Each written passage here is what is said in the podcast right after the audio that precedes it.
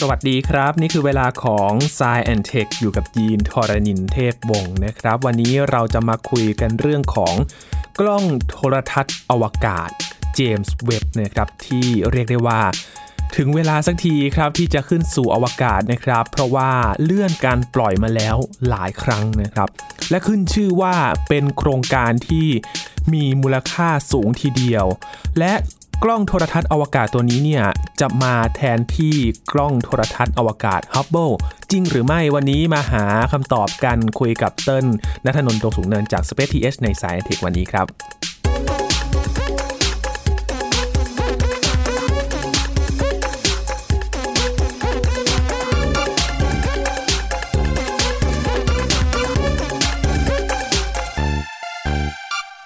พูดถึงภาพถ่ายอวกาศนะครับที่เราเห็นกาแล็กซีเห็นกลุ่มดาวต่างๆ เราจะได้ยินชื่อของกล้องโทรทัศน์อวกาศฮับเบิลกันอยู่บ่อยๆนะครับ แต่คราวนี้เราจะได้ยินชื่อของกล้องเจมส์เว็บกันมากขึ้นครับ เพราะว่าจะเป็นกล้องโทรทัศน์อวกาศอีกตัวหนึ่งที่จะขึ้นสู่อวกาศนะครับ ไปบันทึกภาพ เพื่อที่จะเก็บข้อมูลต่างๆครับ เรื่องราวของเจมส์เว็บนี่มีหลายเรื่องเลยนะครับ มีหลายมุมมองที่น่าสนใจ วันนี้จะมาคุยกับเติ้ลกันครับว่า โครงการนี้เนี่ยมันน่าสนใจยังไง เพราะว่าขึ้นชื่อว่าเป็นโครงการที่โอ้โหยืดเยื้อมานานเหลือเกินนะครับ อยู่กับเติ้ลแล้วครับ สวัสดีครับเติ้ลครับ สวัสดีครับพี่ยินคือต้องถอนหายใจเลยว่า เออ ได้เวลาปล่อยสักทีเนาะคือได้ยินการเลื่อนบ่อยมากเลยครับเติ้ล ต้นเนี่ยเริ่มมาสนใจดาราศาสตร์ สนใจอวกาศเนี่ยตั้งแต่ช่วงประถมเนาะจริงๆก็คือตั้งแต่อนุบาลนั่นแหละ แต่ว่ามาสนใจแล้วก็ได้อ่านข้อมูลบนอินเทอร์เน็ตจริงๆเนี่ยก็ในช่วงประถม ตัวชื่อของกล้องโทรทัศน์อวกาศ James Webb Space Telescope เนี่ยได้ยินมานานแล้วได้ยินมานานมากแล้วก็ตอนนั้นเนี่ยที่ตามข่าวกันดูในสารคดีดูในทีวี ดูในอินเทอร์เน็ตเนี่ยเขาบอกว่าจะปล่อยปี 2007อืม ซึ่งตอนนั้นเนี่ยเต้นน่าจะอยู่ประมาณป .3 เท่านั้นเอง โอ้โหเต้นมาเขียนบล็อกของตัวเองครั้งแรกเนี่ยครับทำเว็บเป็นบล็อกของตัวเองครั้งแรกเนี่ยประมาณมอืม .2 ก็เป็นช่วงประมาณปี 2013 กล้องเจมส์เว็บก็ยังไม่ได้ปล่อยสักที จนเต้นเขียนบทความหนึ่งที่เป็นบทความที่ทำให้ตัวเองเนี่ยเอ่อได้เข้าสู่วงการการทำคอนเทนต์จริงจังเนะครับในช่วงประมาณปี 2015 ที่ยาน New Horizon ไปสำรวจดาวพลูโต ตอนนั้นเต้นอยู่ม .5 ครับ ก็กล้องเจมส์เว็บก็ยังไม่ได้ปล่อยสักทีอืมจนต้นเริ่มต้นทำ Space TH ปี 2017 เข้าปีหนึ่ง กล้องก็ยังไม่ได้ปล่อยสักทีเออแล้วตลอดเวลาที่ต้นใช้เวลาในการทำ Space TH เนี่ย ตั้งแต่ปี 2017 มาจนถึงปัจจุบันเนี่ย 2021 เนี่ย ต้นจำได้ว่าต้นกับทีมเนี่ยเขียนข่าวเรื่องการเลื่อนการปล่อยเนี่ย ไม่ต่ำกว่า 10 ครั้งโอ้โห มันเป็นอุปกรณ์ดังดาราศาสตร์ชิ้นหนึ่งเนาะครับที่เรียกได้ว่าถ้าใครที่ตามข่าวอวกาศกันอย่างใกล้ชิดเนี่ยก็น่าจะมีความสัมพันธ์ที่ อาจจะทั้งดีและไม่ค่อยดีกับมันเท่าไหร่นะคือคือจริง ๆ แล้วเนี่ยต้นเคยเล่าไปแล้วเนาะว่าการเขียนข่าวดาราศาสตร์หรือว่าเขียนข่าวเกี่ยวกับอวกาศเนี่ยนะฮะแทบจะ 50%เนี่ยมันเป็นเรื่องของการเลื่อน อย่างที่เราเคยคุยกันมาตลอดว่าจะปล่อยยานจะปล่อยดาวเทียมแม้กระทั่งการส่งนักบินอวกาศขึ้นสู่วงโคจรเนี่ยหลายครั้งนะฮะมีการเลื่อนเกิดขึ้น แต่เจมส์เว็บเนี่ยเลื่อนกันจะ 20 ปี มันเกิดอะไรขึ้นครับพี่ยินมันเกิดอะไรขึ้น คือแทบจะเทียบได้ว่าเท่า ชีวิตของเติ้ลเลยนะ เกือบจะเท่าชีวิตของเติ้ลเลยนะ ในการเลื่อนของเจมส์เว็บเนี่ย ถ้าพูดกันอย่างนั้นจริง ๆ ก็ถูกต้องครับ เพราะว่าโครงการ James Webb Space Telescope เนี่ยมันเริ่มต้นมาตั้งแต่ช่วงประมาณก่อนยุค 2000 ซะอีกนะฮะประมาณปี 1997-98 ซึ่งตอนนั้นเนี่ยกล้อง Hubble เนี่ยถูกส่งขึ้นไปแล้วนะครับ แล้วก็ตัวกล้องเนี่ยก็มีปัญหาหลายอย่างนะครับ แต่ว่าสุดท้ายก็สามารถที่จะส่งนักบินอวกาศเนี่ยขึ้นไปซ่อมได้สำเร็จนะคครัรับบแต่คำถามก็คือ แล้วกล้อง James Webb เนี่ยมันต่างกับกล้อง Hubble อย่างไรนะครับคือต้องบอกก่อนว่าตัวกล้อง Hubble เนี่ยหลายคนเนี่ยรู้จักมันดีมาก เพราะว่าเวลาที่มีข่าวการค้นพบเนี่ยไม่ว่าจะเป็นการค้นพบบนดาวพฤหัส หรือแม้กระทั่งการค้นพบดาวเคราะห์ หรือว่าดาวฤกษ์ใหม่ๆเนี่ยที่อยู่ห่างออกไปในหลาย ๆ ปีแสงเนี่ยครับครับกล้อง Hubble เนี่ยเขาก็ทำหน้าที่รวบรวมข้อมูลมาให้เราเรียบร้อยนะครับอืมแล้วก็ เป็นหนึ่งในกล้องที่โด่งดังมากที่สุด ซึ่งจริงๆเนี่ยมันก็ไม่ได้มีแต่ Hubble เนาะมันจะมีตัวกล้องอย่างอื่นอีกเช่น กล้องโทรทัศน์อวกาศจันทรากล้องโทรทัศน์อวกาศเคปเลอร์นะฮะมันก็จะเป็นชื่อพวกนี้แต่เราจะไม่ค่อยได้ยินกันครับเราจะได้ยินชื่อของ Hubble บ่อยกว่าถูกต้อง เพราะว่า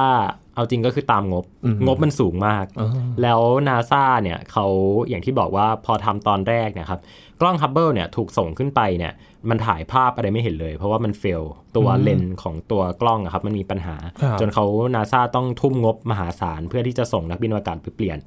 ดังนั้นต้นว่าไม่น่าแปลกใจถ้า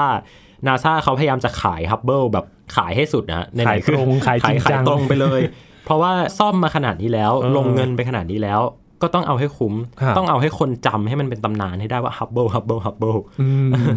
คือเป็นตำนานจริง ๆ แหละพี่นึกถึงครับช่วงรอบปีที่ผ่านมามั้งที่จะมีโปรโมทว่าในวันเกิดของคุณเนี่ยฮับเบิลถ่ายอะไรไว้ ถูกต้องเออเป็นแคมเปญที่โด่งดังมากครับ แล้วก็ทาง Space TH ก็ไปช่วย NASA แชร์แคมเปญนั้น แล้วก็ปรากฏว่าเว็บเว็บล่มเลย คือคนสนใจเยอะจริง ๆ เนาะเป็นแบบใช่ครับอยากรู้ว่าวันเกิดเนี่ยถ่ายภาพอะไรไว้ถูกต้องถูกต้องก็ โหแสดงว่าเขาถ่ายภาพกันทุกวันเลยเนาะใช่ถ่ายภาพกันทุกวันโอ้โหไม่มีคิวจองอยู่ตลอดเออนะฮะก็ถึงเวลาแล้วที่กล้องฮับเบิลเนี่ยจะได้ไปพักผ่อนสักทีครับเอาจริงๆแล้วประมาณกี่ปีแล้วครับจนโอ้กล้องฮับเบิลเนี่ยเขาส่งไปตั้งแต่ในช่วงประมาณในยุค 90 นะครับ ก็คือเขาส่งขึ้นไปเนี่ยปี 1990 นะครับ แล้วก็ณปัจจุบันเนี่ยผ่านมาโอ้โหก็ 20 30 30ปีปีแล้วเนอะ30 ปีเลย ถือว่าใช้งานหนักมากเออใช้ทุกวันเลยอะถูกต้องครับ ทุกวันนี้ก็ยังมีคิวใช้อยู่นะครับครับแล้วก็งานวิจัยหลาย ๆ ตัวเนี่ยก็มาจาก Hubble อืมซึ่งภารกิจเนี่ยที่เราพูดกันเนี่ยเขาจะมีภารกิจของกระสวยอวกาศที่ส่งขึ้นไปซ่อมบำรุงดูแลกล้อง Hubble เนี่ยอยู่ตลอดนะฮะครั้งล่าสุดที่ขึ้นไปกันเนี่ยก็คือปี 2009 นะคครับในภารกิจ STS 125 ซึ่งก็ เป็นครั้งสุดท้ายที่ Hubble ได้รับการซ่อมบำรุงนะครับเขาเอาตัวคอมพิวเตอร์ครับพี่อินเป็นตัวคอมพิวเตอร์เนี่ยไปเปลี่ยน คือถ้าพูดตรงๆ ก็คือเหมือนกับเราอัปเกรดฮาร์ดแวร์ให้มันเป็นครั้งสุดท้ายแล้วเมื่อประมาณ 10 กว่าปีที่แล้วนะครับปีครับ2009 ทุกวันนี้เนี่ยคอมพิวเตอร์ที่เราใช้กันเนี่ยมันแรงมากนะฮะอืมรวมถึงยานอวกาศรุ่นใหม่ๆเนี่ยคอมพิวเตอร์มันแรงมาก แต่ว่าคอมของกล้อง Hubble เนี่ยต่อให้เราบอกว่าเปลี่ยนในปี 2009 จริงๆเนี่ยสถาปัตยกรรมของมันเนี่ย มันก็ยังเก่าอยู่เออคือคือคือเราไม่สามารถที่จะขนกล้องใหม่ขึ้นไปได้เนาะ เราก็เลยต้องอาศัยการเปลี่ยนอุปกรณ์บางตัว ซึ่งอุปกรณ์บางตัวเนี่ยเราก็ไม่สามารถที่จะอัปเกรดมันได้มากมายขนาดนั้นอืมเพราะว่าตัวโครงสร้างทั้งหลายเนี่ยมันก็ยังเป็นของเก่าอยู่นะครับ ดังนั้นเนี่ยเมื่อช่วงประมาณเดือนสิงหาคมที่ผ่านมาเนี่ยครับประมาณเดือนสิงหาคมปี 2021 เนี่ยมันมีปัญหา มันมีปัญหาตรงที่ว่าตัวระบบคอมพิวเตอร์ที่ใช้ในการเก็บข้อมูลภาพถ่ายทางดาราศาสตร์เนี่ยครับมันล่มโอ้ซึ่งแน่นอนว่าคิวฮับเบิลเนี่ยมันยาวนะครับ นึกภาพรถไฟฟ้าเสียครับ นักดาราศาสตร์ก็จะมาต่อคิวกันรอ ไปไหนไม่ได้เลย แน่นอนครับก็ถึงเวลาแล้วล่ะ เราก็คงคงถึงเวลาแล้วล่ะ ก็น่าจะต้อง บอกลากล้องฮับเบิลในที่สุดนะฮะแต่ว่าเขาก็ยังไม่ได้บอกนะครับว่าจะบอกลากันเมื่อไหร่ อาจจะต้องรอ James Webb ส่งขึ้นไปก่อนว่าไม่มีปัญหาอะไรจริงๆครับทีนี้มาถึง James Webb กันบ้างของใหม่ อืมยังใหม่อยู่เนาะ ยังใหม่อยู่ แม้ว่าตัวเทคโนโลยีที่ใช้เนี่ยจะเป็นเทคโนโลยีในช่วงประมาณปี 2000 ก็ตามครับแต่ว่าคง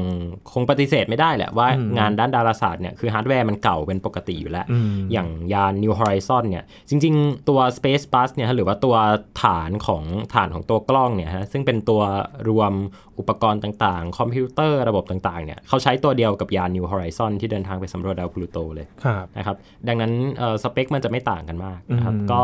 ไม่ใหม่ไม่เก่าแล้วกัน ครับอาจจะไม่ได้เก่าแบบเป็นฮาร์ดแวร์แบบแรมเนี่ยนับกันในหลักกิโลไบต์อะครับอันนี้อาจจะอาจจะอัปเกรดขึ้นมานิดนึงอะเป็นหลักเออเป็นหลักเมกะไบต์กิกะไบต์กันแล้วอะอืม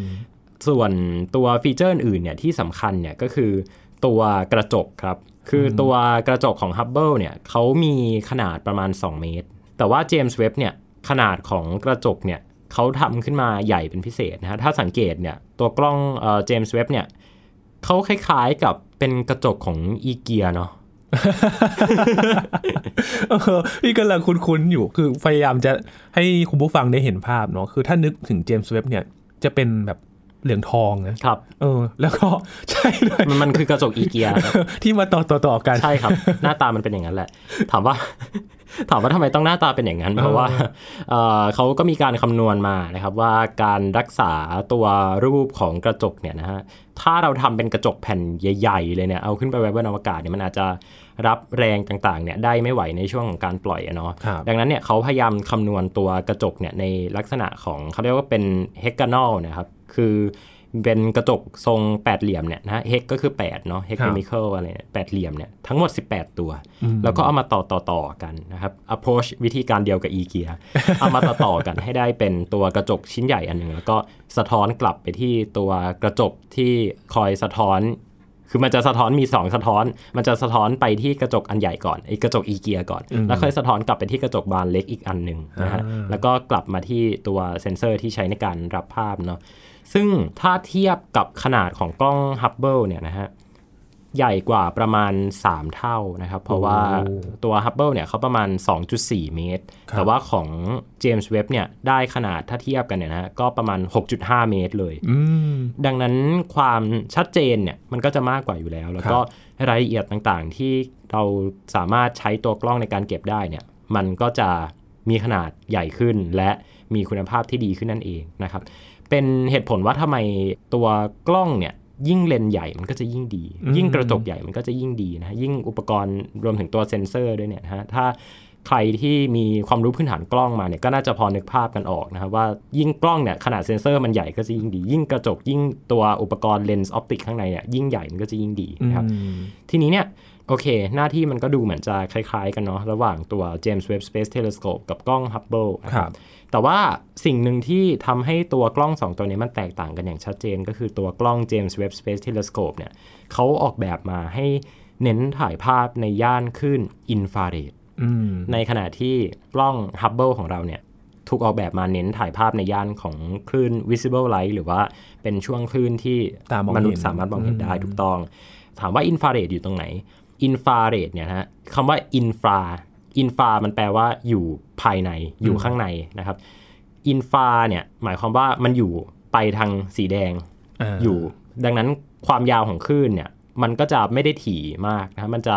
เหมือนกับเอาสีแดงเนี่ยมายืดออกนิดนึงนะฮะไปทางสีแดงนะครับ ซึ่งเดี๋ยวเราจะพูดคุยกันเรื่อง red shift ด้วยว่ามันมีความสำคัญยังไงนะครับ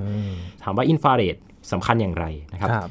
วัตถุทางดาราศาสตร์เนี่ยนะครับ ปกติแล้วเนี่ยมันปล่อยคลื่นในย่านต่างๆออกมาเยอะมากนะครับ เราเคยคุยกันไปหลายตอนว่าเราเคยคุยกันถึงเรื่องของ radio astronomy ซึ่งเป็นการศึกษาในย่านคลื่นวิทยุเนาะอืมซึ่งก็จะโหก็จะเป็นย่านคลื่นที่ยาวมากนะฮะก็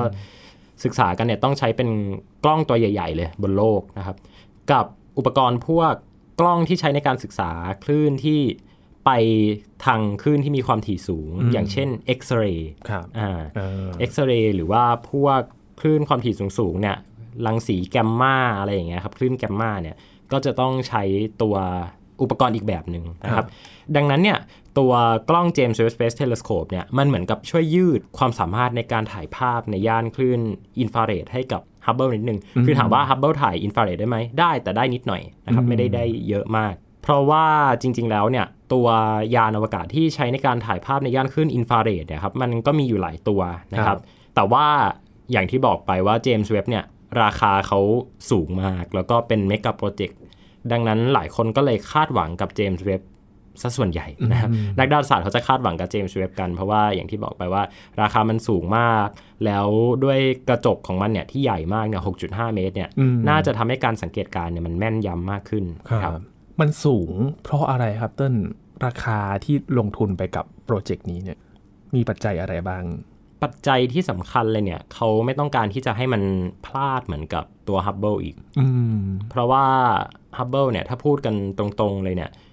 จะเรียกว่าประสบความสำเร็จในช่วงแรกเนี่ยยากมากเลยนะครับเพราะว่า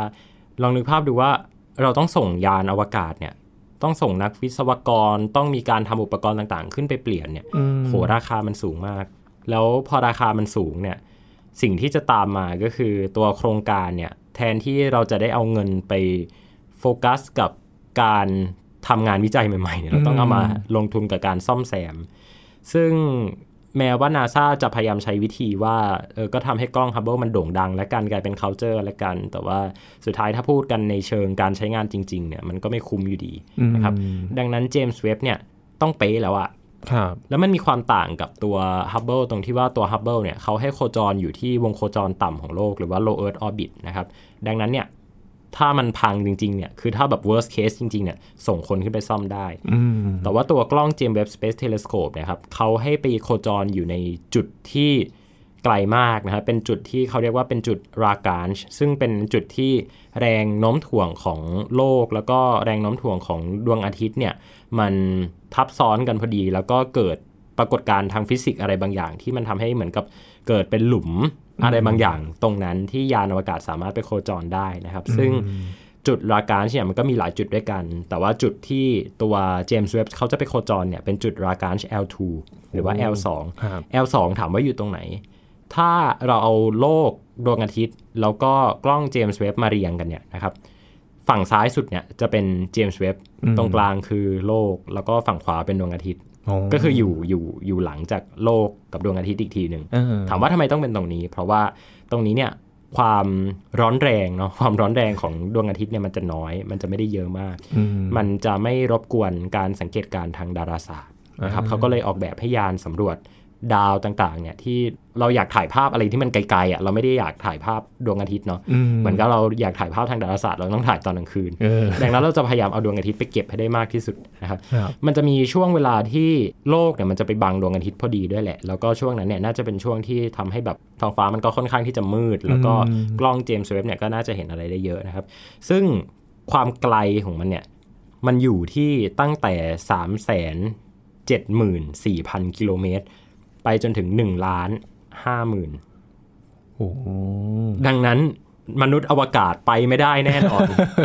ต้องฝากไว้กับกล้องนี่แหละ อย่าคาดหวัง อย่าคาดหวังว่าเราจะส่งคนไปซ่อมได้อีกนะครับ ตัวเลขต่างกันเลย อันนี้เป็นล้านฮะเป็นล้านกิโลเมตร จาก Hubble เนี่ย Hubble เนี่ยแค่ประมาณ 300-400อืมอืมอันนี้แหละก็เลยเป็นเหตุผลว่าความกดดันเนี่ย มันอยู่ที่วิศวกรแล้ว มันมาอยู่ที่วิศวกรแล้ว คือถามว่า โอเค กล้อง James Webb เนี่ย อาจจะใช้เงินมหาศาลก็จริงนะครับ แล้วก็คือมีการปรับมีการทดสอบต่างๆ ที่เรียกได้ว่าต้องเปย์ที่สุดเนี่ยอืมยังไงมันก็คุ้มกว่าไปเสี่ยงเอาข้างหน้า เพราะว่าถ้ามันส่งไปแล้วมันใช้ไม่ได้จริงๆเนี่ยมันไม่เหมือนกับฮับเบิลละอืมไปเลยนะ ไปเลยต้องทิ้งเลย โอ้แล้วอย่างพอมันเลื่อนมาแบบนี้ครับเติ้ลมันต้อง ดูแลกันยังไงบ้าง เพราะโอ้โหเลื่อนมาหลายรอบนะหลายปีแล้วด้วย ต้องมาปรับปรุงอะไรก่อนจะปล่อยจริงๆไหมเขามีการเทสอยู่ตลอดนะฮะจริง ๆ ที่เราเห็นว่าเลื่อนการปล่อยกันเนี่ยเขาไม่ได้เลื่อนเพราะว่าไม่มีเงินหรือว่าไม่มีอะไรนะฮะแต่ว่าเขาเลื่อนเพราะว่าเขาอยากที่จะเทสให้มันมั่นใจจริงๆนะฮะแล้วก็เคยมีการเจอปัญหาใหญ่นะฮะในช่วงประมาณปี 2008 ถึง 2010 เนี่ยเขามีเจอปัญหาใหญ่ที่ทำให้การปล่อยเนี่ยต้องถูกเลื่อนออกไป นานมาก แล้วก็แทบจะต้องรื้อมาทดสอบกันทีละตัวเลย เพื่อให้มันเป๊ะที่สุดนะครับอืมแล้วก็ช่วงประมาณต้นต้นๆปี 2018 เนี่ย หลายคนคาดว่ามันจะได้ปล่อยแล้วปี 2018 แต่ก็ปรากฏว่านาซาเปลี่ยนใจบอกขอเทสอีกรอบหนึ่งเพื่อความมั่นใจเออจะมาปล่อย 2019 แต่ว่าก็เจอโควิดอืมอืมแล้วก็พอโควิดเข้ามาก็เลื่อนอีก พอเลื่อนอีกก็มาเจอ 2020 เหมือนจะได้ปล่อยอีก แต่ก็เจอโควิดระลอกสองเจอเขาก็มีเนี่ยฮะต่างประเทศเขาก็มีปัญหาแบบเราเนี่ยเออมีระลอกใหม่เข้ามานะฮะจนมาได้ปล่อยจริงๆเนี่ยนะครับวันที่ที่เขากำหนดกันเนี่ยครับอันเนี้ยเป็นวันที่ที่เป๊ะๆเลยนะเขากำหนดว่าเป็นวันที่ 18ธันวาคมครับ2021อืมก็ไม่นานแล้วซึ่งตอนนี้เนี่ยถามว่าตัวกล้อง James Webb Space Telescope เนี่ยเขาอยู่ที่ไหนนะฮะเขาเอาขึ้นเรือจาก ตัวห้องคลีนรูมของบริษัทผู้ผลิตเนี่ยหรือว่า Northrop Grumman เนี่ยนะฮะจากมลรัฐแคลิฟอร์เนียเนี่ยมาที่ฐานปล่อยที่ดินแดนพ้นทะเลของฝรั่งเศสที่ชื่อว่าฟรานซ์เกียนานะครับอยู่ในทวีปอเมริกาใต้อืมแล้วก็เป็นฐานปล่อยสำคัญนะครับ ที่ปล่อยยานอวกาศต่างๆ มากมาย ดาวเทียมไทยคมของเราเนี่ยช่วงแรกๆเนี่ยก็มีการปล่อยที่ฟรานซ์เกียนานี่แหละอืมหลายคนน่าจะเคยได้ยินชื่อนี้กันดีนะโดยเฉพาะใช่ใครที่ตามข่าวด้านอวกาศอืมครับก็คือมา อยู่ที่จุดปล่อยแล้วแหละ น่าจะชัวร์แล้วครับในการจะปล่อยในครั้งนี้เนาะถูกสำหรับต้อง James Webb นะครับ จะเรียกว่าเป็นตัวตายตัวแทนสำหรับ Hubble ได้ไหมสำหรับ James Webb ต้องคุยกันก่อนว่าทำไม Hubble ถึงได้ดูเหมือนจะไม่ work อีกแล้วอืมคือถามว่า work ไหม โอเคมันก็ work แหละ มันก็คงดีถ้า เรามีกล้องโทรทรรศน์อวกาศที่สามารถถ่ายภาพอะไรได้อย่างชัดเจน แต่ว่าก็ปฏิเสธไม่ได้ว่าทุกวันนี้เนี่ยการสังเกตการทางดาราศาสตร์ ภาคพื้นโลกเนี่ยมันพัฒนาไปไกลมากนะครับอะอย่างปัจจุบันเนี่ยถ้าเอาแค่ประเทศไทยเนี่ยนะครับสถาบันวิจัยดาราศาสตร์แห่งชาติเนี่ยหรือว่าสดร NARIT ของเราเนี่ยเขามีกล้องขนาด 2.4 เมตร อยู่บนดอยอินทนนท์ครับจำตัวเลข 2.4 เมตรได้ใช่ไหมฮะขนาดเท่ากับกระจกของ Hubble เลยเออ ดังนั้นมันหมายความว่าจริง ๆ แล้วประเทศไทยเรียกว่ามี Hubble ก็ได้นะฮะ แต่ว่าอยู่บนโลกอืมในขณะที่โอเค ประเทศไทยเป็นประเทศที่อาจจะไม่ได้ร่ำรวยมาก อาจจะไม่ได้มีงบด้านวิทยาศาสตร์เยอะมากด้วยอืมแต่ลองนึกภาพดูว่าเมื่อปี 1900 กว่าๆเนี่ยนะฮะในช่วงที่ฮับเบิลถูกสร้างขึ้นมาแล้วก็ปล่อยขึ้นไปเนี่ย ตอนนั้นเนี่ยการเข้าถึงดาราศาสตร์เนี่ยมันยังมันยังยากอยู่นะฮะโดยเฉพาะในประเทศที่กำลังพัฒนาอย่างไทยเราเนี่ยครับแต่เหมือนที่ต้นเปรียบเทียบไปเมื่อกี้นี้ว่า จริง ๆ ก็พูดได้ว่าตอนเนี้ยประเทศไทยมีฮับเบิลแล้วแต่ว่าแค่อยู่บนโลกนะ แล้วประเทศที่เขามีงบเยอะๆเขาทำอะไรนะฮะเขามีกล้องที่แบบใหญ่โตมากใหญ่โตมโหฬารนะฮะใหญ่กว่า 2.4 เมตรของเราเยอะนะฮะใหญ่แบบ40-50 เมตร ก็มีกระจกอันหนึงนี่คือแบบใหญ่เท่าบ้าน อันนี้คือไม่ได้ล้อเล่นนะมันใหญ่เท่าบ้านจริงๆเป็นกระจกที่แบบใหญ่เท่าบ้าน นี่แหละคือการพัฒนาการเนี่ยมันอธิบายยังไงดีอะคือต้องบอกว่าถ้าคนไม่เคยใช้ตัว กล้องพวกเนี้ยมาก่อนเขาจะไม่เห็นค่าและดีมันหรือว่าความต้องการเนี่ยมันจะไม่มาอืมันทำให้มันทำให้การพัฒนาการบนโลกเนี่ยมันมันมันวิ่งไปแบบได้ไกลมากๆอะครับแล้วพอมันไปไกลมากๆเนี่ยมันก็เกิดการ democratization หรือว่าการเปิดโอกาสให้ประเทศที่กำลังพัฒนาหรือว่านักดาราศาสตร์สมัครเล่นเนี่ยสามารถที่จะเข้าถึงอุปกรณ์ที่มันมีราคาถูกลงได้ ดังนั้นการสังเกตการดาราศาสตร์ภาคพื้นดินในปัจจุบันเนี่ยมัน advance กว่าเดิมมาก ๆ แล้วนะครับ ก็เลยเป็นเหตุผลว่าโอเค ดังนั้นงานบางอย่างเนี่ยมันจะไปกองอยู่ในฝั่งของการสังเกตการภาคพื้นโลกแหละครับนะครับ แล้วเอาแล้วเขาจะทำ Hubble ขึ้นไปส่งตั้งแต่ทำ Hubble ตั้งแต่ตอนแรกทำไมทำไมเขาไม่ทำกล้องใหญ่ๆแบบอยู่บนบนโลโลกกเนาะชั้นบรรยากาศอืมปกติแล้วบรรยากาศเนี่ยมันเป็นมันเป็นศัตรูสำคัญของการศึกษาดาราศาสตร์เลยแหละครับนะครับ ยิ่งทุกวันนี้เนาะ เขาโอ้โหอันนี้คือมันมีโครงการที่จริงจังมากเขาเรียกว่าโครงการ Dark Sky คือต้องการที่จะเก็บเอาท้องฟ้าเนี่ยให้มันมืดมองขึ้นไปเห็นดวงดาว คือทุกวันนี้เด็กๆเกิดมามองไม่เห็นดาวแล้วนะเพราะว่าแสงไฟจากเมืองการรบกวนอะไรหมด ต้องไปแบบต่างจังหวัดหรือว่าแบบแถบที่มันแบบไกลๆเมืองอะใช่อืมใช่ ดังนั้นเนี่ยโอกาสที่คนจะเข้าถึงการดูดาวเนี่ยมันโอ้โหมันมันหดหายลงมากๆนะครับอืมดังนั้นเนี่ย พอมันมีกล้องที่ขึ้นไปโคจรอยู่บนอวกาศเนี่ยมันมันไม่มีอะไรรบกวน บรรยากาศมันไม่ได้รบกวนอืมก็เลยเป็นเหตุผลว่าโอเค งั้นเราก็มีกล้องที่อยู่บนท้องฟ้าด้วยก็ได้ แล้วก็กล้องเนี่ยที่อยู่บนภาคพื้นเนี่ยก็อาจจะต้องไปอยู่ในจุดที่มันเรียกว่าไงดีจุดที่มันไกลๆผู้คนหน่อยจุดที่มันไม่ได้มีมลภาวะทางแสงรบกวนนะฮะจะสังเกตว่าประเทศหรือว่า แหล่งที่มีการตั้งกล้องเนี่ยมันจะเป็นที่สูงๆและเป็นที่แห้งอืมถ้าอย่างดอยอินทนนท์ของเราเนี่ยจริง ๆ ดอยอินทนนท์ของเราเนี่ยมันก็ยังไม่ใช่จุดที่ดีที่สุดนะฮะอันนี้ครับต้นเคยคุยกับดรสรันผู้อำนวยการเนี่ยดรสรันท่านก็บอกว่าจริง ๆ แล้วเนี่ยดอยอินทนนท์ของเราเนี่ยมันสูงก็จริงอืมแต่มันชื้นโอ้เพราะประเทศไทยมันชื้นและหน้าฝนเนี่ยมองไม่เห็นอะไรเลย สังเกตการณ์ได้แค่หน้าหนาวเท่านั้นเองนะครัฮะบหน้าฝนนี่คือแบบว่า ไม่ต้องไม่ต้องทำอะไรกันแล้วนะฮะเปิดให้เด็กๆขึ้นไปดูอย่างเดียวเออเอ่อแต่ถ้าเราไปอยู่ในประเทศที่เขามีภูมิอากาศเป็นแบบทะเลทรายแห้งๆอย่างเงี้คยรับแล้วก็อยู่บนที่ราบสูงเนี่ยอืมอย่างเช่นประเทศชิลีเนี่ยอืมอันเนี้ยคือสวรรค์ของนักดาราศาสตร์โอ้ดังนั้นกล้องที่เป็นกล้องสังเกตการณ์ทางดาราศาสตร์ดีๆเนี่ยเขาจะไปอยู่ประเทศชิลีครับอาร์เจนตินาอย่างเงี้ยครับหรือว่าถ้าทางเหนือหน่อยก็อาจจะเป็นเอ่ออังกฤษทางเหนือเหนือๆที่ ท้องฟ้ามันโปร่งตลอดทั้งปี แล้วก็ไม่ได้มีความชื้นสูงมากนะฮะอืมรวมถึงประเทศอย่างประเทศในแอฟริกาก็มีบ้าง แล้วก็ประเทศในออสเตรเลียก็มีบ้างนะฮะสหรัฐอเมริกาก็มีอยู่นะฮะหลายที่ที่เป็นพื้นที่แห้งๆทะเลทรายเนี่ยก็จะดีมากๆอืมนะครับ พอเราต้องการที่จะสังเกตอะไรบางอย่างเนี่ยในบางฤดู ในบางสถานการณ์ ฝนตกแดดออก แล้วก็ต้องการจะศึกษาดวงดาวดวงนี้เนี่ย มันก็เลยจำเป็นว่าจะต้องมีกล้องขึ้นไปลอยอยู่บนบนอวกาศไงฮะ ก็เลยเป็นเหตุผลว่า โอเคทำไมฮับเบิลถึงต้องมี แล้วถามว่าเอา James Webb ด้วยใช่ไหม ใช่มันคือเหตุผลเดียวกับที่ทำให้เราต้องมี James Webb ด้วย แล้ว James Webb เนี่ยเหตุผลเนี้ยมันแข็งกว่าที่จะต้องมี Hubble อีก เพราะว่า Hubble เนี่ยสังเกตการณ์ในย่านขึ้น visible light ใช่ไหมครับ ดังนั้นมันจะไม่ได้ hardcore อะไรมาก แต่ว่า James Webb เนี่ยเขาสังเกตในย่านคลื่นอินฟราเรดอินฟราเรดเนี่ยมันกระเจิงหมดพอมันเจอบรรยากาศของโลกนะครับ ถามว่าเราถ่ายอินฟราเรดบนโลกได้ไหม ถ่ายได้ แต่ไม่ได้ดีเท่าอวกาศแน่ๆนะครับนาซาเองเนี่ยยังเคยต้องร่วมมือกับหน่วยงานสำรวจอวกาศของประเทศเยอรมนีนะฮะในการทำเป็นกล้องนะครับ คือเป็นหอดูดาวที่ติดอยู่บนเครื่องบิน Boeing 747 อีกที เพื่อที่จะถ่ายภาพสังเกตการทางดาราศาสตร์ โดยที่ไม่มีการรบกวนจากบรรยากาศนะครับ ดังนั้นคือถ้าคุณพี่จะเอากล้องขึ้นไปไว้บนเครื่องบินเนี่ย เอาไปไว้บนอวกาศเลยเถอะ น่าจะคุ้มกว่าเออเนาะก็เลยเป็นเหตุผลว่า โอเคทำไมเราถึงได้ต้องมีกล้อง James Webb แล้วก็ถามว่ามันเป็นตัวตายตัวแทนของ Hubble ไหม ถ้าความเห็นส่วนตัวเติ้ลเนี่ยอาจจะไม่ซะทีเดียว แต่เติ้ลมองว่ามันมันเป็นก้าวต่อไปมากกว่าครับเพราะว่าอย่างในยุคของ Hubble เนี่ยมันช่วยให้การศึกษาดาราศาสตร์เนี่ยมันก้าวหน้ามาก ๆ มันทำให้ใครๆก็เข้าถึงการสังเกตการณ์ทางดาราศาสตร์ได้ ไม่ว่าคุณจะเป็นประเทศ ด้อยพัฒนาเป็นประเทศกำลังพัฒนาเป็นประเทศที่พัฒนาแล้ว เป็นประเทศที่ฝนจะตกแดดจะออกกี่ฤดูอะไรเนี่ย คุณก็เข้าถึงมันได้แต่ Hubble เนี่ย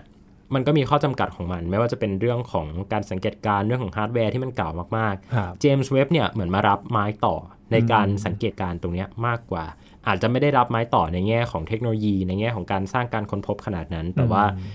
โลกของเราเนี่ยมันก็ยังต้องการอุปกรณ์ทางดาราศาสตร์ที่มันทันสมัยมาก ๆ อยู่ แล้วเติ้ลก็เชื่อนะฮะว่า จากการบริหารจัดการของนาซา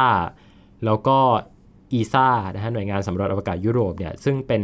2 แม่งานใหญ่ที่ดูแล James Webb เนี่ยก็น่าจะช่วยให้การสำรวจอวกาศในยุคของ James Webb เนี่ยมันน่าสนุกขึ้นเยอะเลยครับ อืมครับ